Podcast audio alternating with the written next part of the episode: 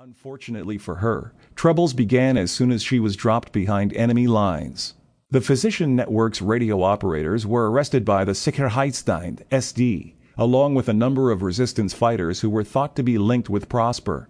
Reports state that Inayat Khan refused to return to Britain, despite the danger.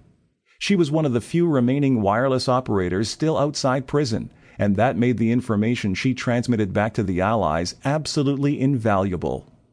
She reorganized what was left of the network and tried to coordinate their work, so much so that she made it into the Gestapo's list of most wanted British agents.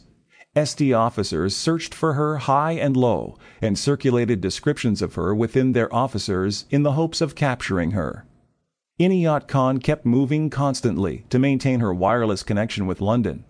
There were wireless detection vans that followed her, and she had to evade them regularly to transmit information back to the Allies.